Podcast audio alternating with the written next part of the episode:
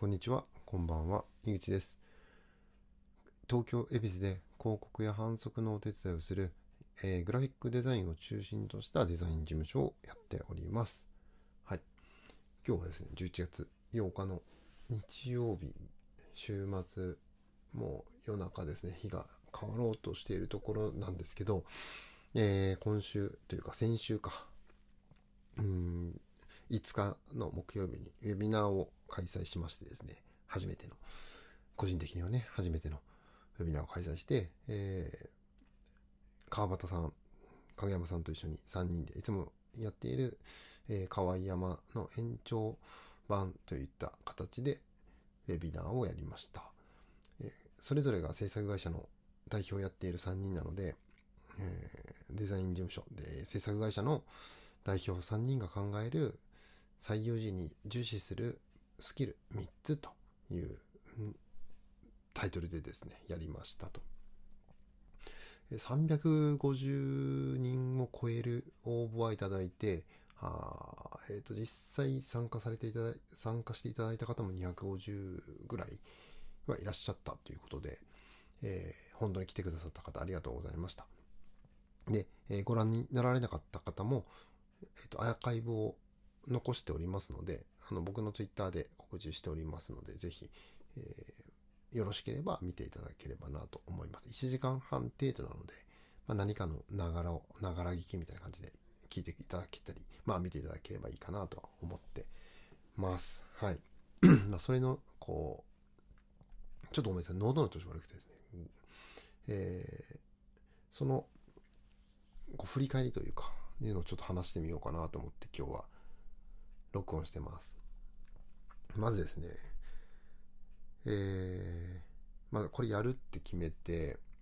で、あの二人はね、その、なんだかんだ言って結構ば、場数踏んでるんで、そんな緊張しないんですよ。で、僕は初めてのことだし、意外とそういうところ、小心者というか、うん、小心者っていうか、やること自体が嫌なわけじゃないんですよね。緊張はやっぱするんですよ。期待に応えたいなとかって、自分がやっぱ嫌われたくないとか、失敗したくないっていう気持ちはやっぱり人並みにはあるんで、うん、でもちょっと緊張してたなって思いながら。で、まあそれに向けてこういろいろ準備してたんですよね。だから実際3人集まってやるにはどういう配信環境をやればいいかな、みたいな。まあ、あの、MacBook の画面ね、こっちに向けてやるとカメラの画質も悪いし、音もどうやって拾うんだとかって話もあるし、まあそういうことを考えると、うん、なんか、下手な環境でやりたくないなとは思ったんですよ。まあ結果この100点満点ではないにしろ、まあある程度やりたいことをやりたかなとは思ってるんですけど、もうちょっと画質やっぱ良くしたかったなとは思いつつ、うん。まあちょっとその配信、まあ環境を作るためにもういろいろ考えたし、まあどういう話にすれば、うん、こう間が持つのかな、1時間半とか、そういうのも考えて、構成は考えました。で、それぞれが思ったように喋っちゃうとですね、3人それぞれ井口のターン、川端のターン、影山のターン、はい、次また井口のターン、川端のターン、影山のターンみたいな感じで話しておしまいってなっちゃったら多分つまんないし、3人でやる意味がなくなっちゃうんで、まあ、その辺どうしようかなと思ったんですけど、まあ、そこはそこんなに心配しなくても自然とこう掛け合いみたいになってたし、うん、あのこれ難しいんですけどね、お話聞かれた方はどう感じたかわかんないですけど、まあ、多少は遮るような形ででも、ツッコミを入れてあげた方が、場はやっぱり盛り上がるな、とかって思いましたね。やっぱりずっと喋ってると、ね、聞くのは退屈、退屈っていうか、こう、抑揚がなくなっちゃうんで、うん、つまんなくなっちゃうかなと思って。で、まあ僕らは、まあ所詮素人3人組なので、まあこれよくね、その川端さんがよく言いますけど、エンターテインメントじゃないとダメだよねっていう言っていて、まあ、多少楽しい要素っていうのは入れながら、まあできたかなとは思ってるんですけどね、アンケートのにご回答いただいた方の中にも、まあ緩くて良かったですっていう方、まあそれが嫌っていう方もいらっしゃるかもしれないですけどね、まあでもそういう回答が出たということを狙い通りだったかなとは思ってます。うんで、まあちょっと話飛んじゃったけど、その配信のね、機材に関しては、えー、そのフリップを持ってやろうって思ってたんですよね、そもそも。なので、えー、3人の引きの絵だけでやると、ちょっと、なんか見えづらいかなって思って、まあ、ズームでやるし、まあ、画質もいまいちかなっていうのもあって、そう考えるとですね、あの、一人一人のよりのカメラが必要かなって思って、で、それをうまくやろうと思うと、やっぱりスイッチャーがいる。カメラを切り替えるですね。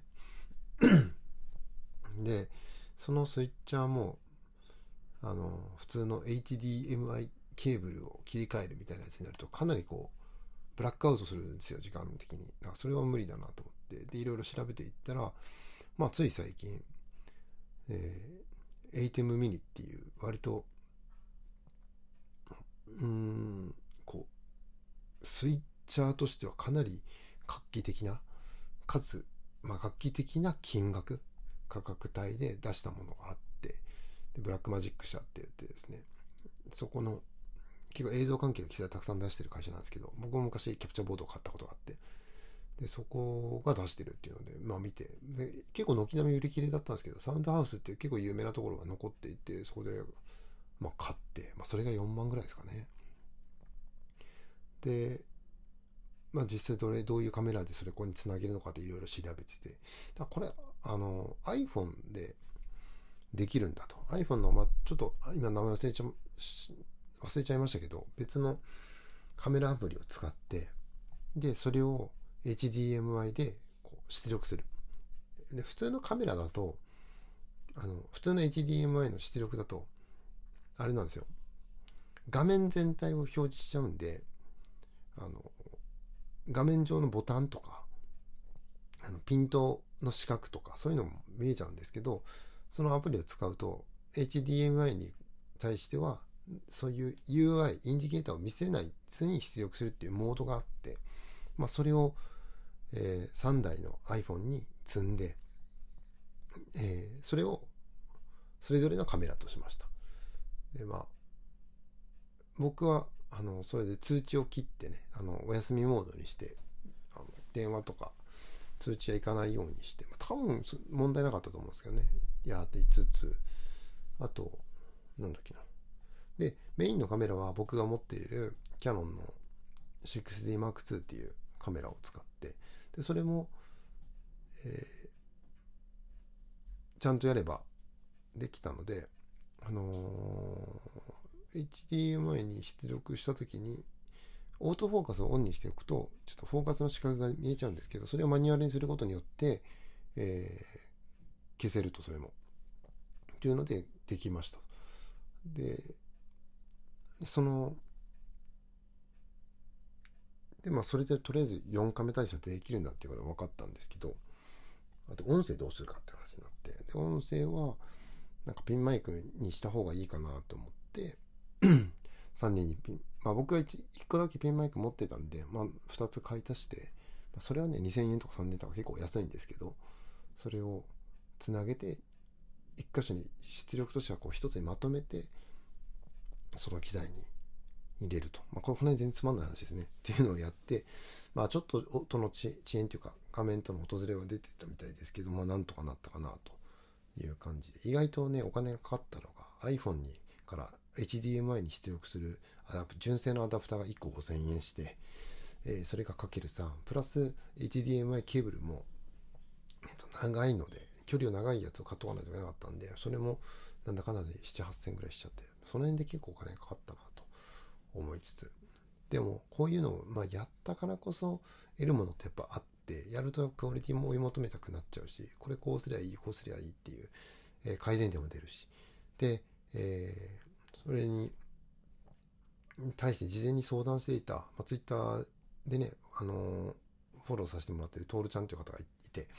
えー、その方に聞いて、そしてその方からは、あのもちろん教えてもらったし、配信も聞いて、あの見てもらってね、えー、的確なフィードバックもいただいて、で、それをまあ、これはね、やらない限りはこんなことできなかったし、お金かけない限りは絶対できなかったわけで、えー、で自分で頭で考えたからこそそこを納得できるっていうのもあって、まあこれは非常にやった甲斐があったなと思ってます。別に僕配信業者になりたいわけじゃないけどね。でもよかったなというふうに思ってます。はい。